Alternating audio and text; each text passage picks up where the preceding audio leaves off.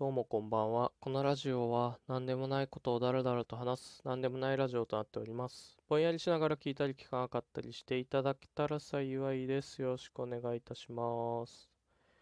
あのー今年2021年は17年ゼミ大量発生ということで、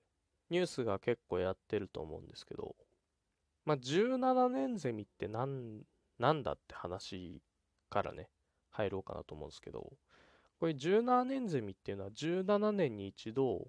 同時に数兆匹とか羽化するんですって。土の中から一気にバッて出てきて成虫として羽化するみたいな。でそれをこう17年周期で17年に1回いっぺんにバッて出てくるっていうセミが17年ゼミらしいんですけどまあ似たものに13年ゼミっていうのもあってこれも同じで13年に一度バッと出てまた次13年後バッと出るみたいな。そういうセミなんですね。でなんで13年に一度17年に一度なのかっていう話でこれ周期ゼミって呼ばれるセミの種類らしくてですね。同時にすげえ数が羽化することでこう鳥とかの天敵が捕食しきれないように種の保存を果たすっていう生存戦略らしいんですよ。で、もともとは12年ゼミから18年ゼミくらいいたらしくて、だから12年に一度バッと出てみたいな。18年に一度バッと出てみたいな。で、それが長い年月で淘汰されていって、生き残ったのが13年ゼミと17年ゼミっていう話らしいんですね。で、13年ゼミと17年ゼミがその周期ゼミの中で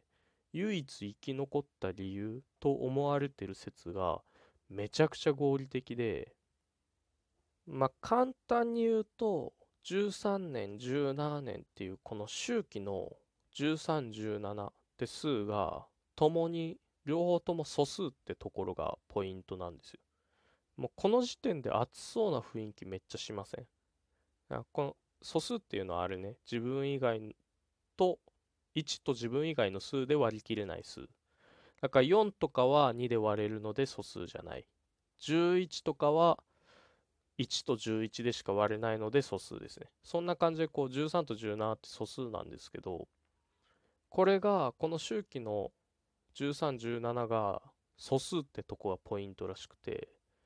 そんな感じでね、13年ゼミ、17年ゼミが生き残ってるんですけど、なんで素数の周期だと生き残りやすいかっていう話で、こう、天敵の鳥とかにももちろん大体の周期があって、例えば2年周期で多く生まれる鳥、3年周期で多く生まれる鳥、4年周期で多く生まれる鳥、この3種類いたとして、12年ゼミ、12年に一度バッと出て、また次12年後にバッと出てっていう12年ゼミを例に考えると、12年ごとにね、大量発生したところで、2年周期ので多く生まれる鳥も2、4、6、8、10、12だから12年ゼミの12年と被るんですよ。で、10、え、あ、違う違う。えー、3年周期の鳥も3、6、9、12で12で被ると。4年周期の鳥も4、8、12で被ると。で、さらに12年後を考えても、24年後？これも被るんですねどの鳥も。だから12年ごとに大量発生したところで天敵の鳥も多く生まれてる年にぶつかるからこう結局食われやすくなるというか。だから天敵の周期と多く被るほど不利になっていくんですよ。でそれがこの素数のまあ簡単に言うと別の周期と被る頻度が少なくなる。っていうその素数の特性が生物の世界に現れて結果として素数周期の13年ゼミと17年ゼミが生き残ってるっていう話らしいんですよ。これめちゃくちゃ熱くないですか？この数学ってめちゃくちゃ学問的なイメージでさこうめちゃくちゃロジカルな印象があるけどその数学の要素が種の保存っていう生物の本能的なところを突き詰めた先で現れるってマジで熱いと思ってるんですよ。で、僕、こういう生物の熱い話めちゃくちゃ好きなんですけど、最近あったので言えば、タコね。あの、タコってむちゃくちゃ頭良くて、他の個体の動き見て学習したりだとか、共像認知能力って言って、あの猫ちゃんが鏡に映った自分を見て別の猫だと勘違いしたりするとかあるじゃないですか。なんかああいうのあると思うんですけど、タコは鏡に映った自分を見てちゃんと自分だって認識するらしいんですよ。で、この共像認知能力って結構すごいことで、イルカとかゾウとか本当に一部の動物にしかない能力なんだけど、それをタコは持ってるのね。それくらいすげえ生き物なんだけど、悲しいことにタコって卵を産んだら死んじゃうから、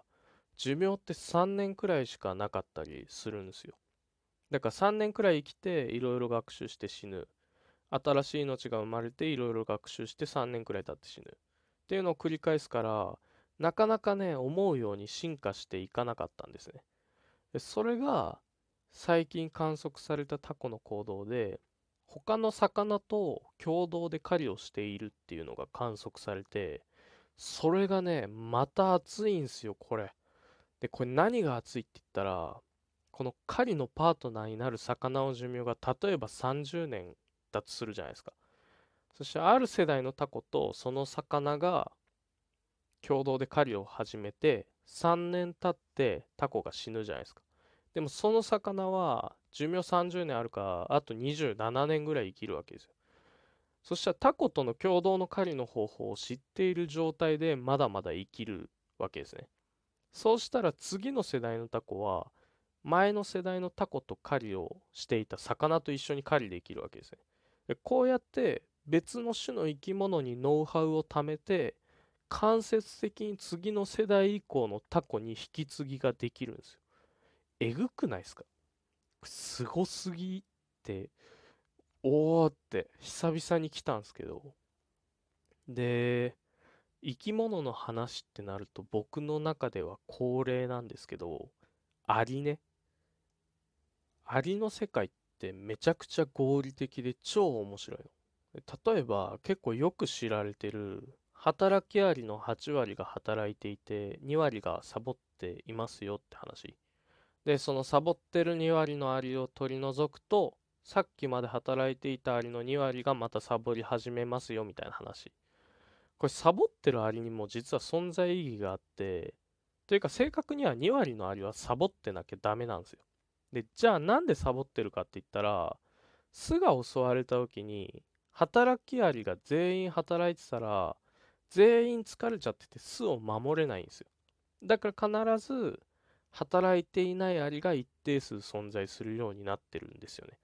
ね。それでこうサボってるアリを取り除いてもまた別のアリがサボり始めるっていう仕組みになってて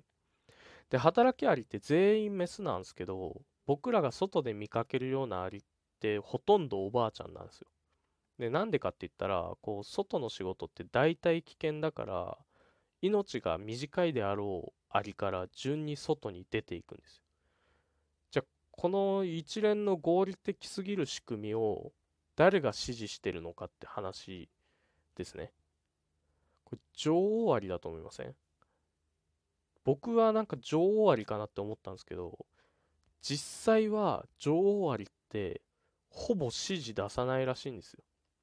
でこれじゃあなんでこう合理的に進むかって言ったら匂いとか音とかでアリ同士が情報共有して各々が自分で判断しながら動いてるんです。だから合理的でかつ個々の能力が最大限に発揮されてる状態らしいんです。これ興奮で頭おかしくなりそうじゃないですか。僕は毎回この話するたびに頭おかしくなりそうなんですけど。だからまあ、何を言いたいかっていうとね、そんなね、こう、若手に社会の厳しさを教えてやろうとか、若手だから最初にしんどい仕事やっとけとか、そんなんじゃダメだと思うんですよ。若いからこそ、ね、未来あるということで、オフィスで本でも読んで、ね、クーラーの効いた涼しい部屋で本でも読んで、強盗が来たら若手がオフィスを守ると。外の新規開拓、しんどいお客さん、そういうのはもうすぐくたばるクソじじいがやっていこうと僕は思うんですよ。僕は思うというより、ありから僕たちは学ばなければいけない。生物の頂点だからといってね、言ってますけど、そういった自分たちの地位だとか立場にあぐらをかかずにね、アリという、こう、体は小さいけれども、偉大な先生からも、僕たち愚かな人間は、学べることがあると思うんですよね。本日はお足元を悪い中、ご足労いただきまして、誠にありがとうございました。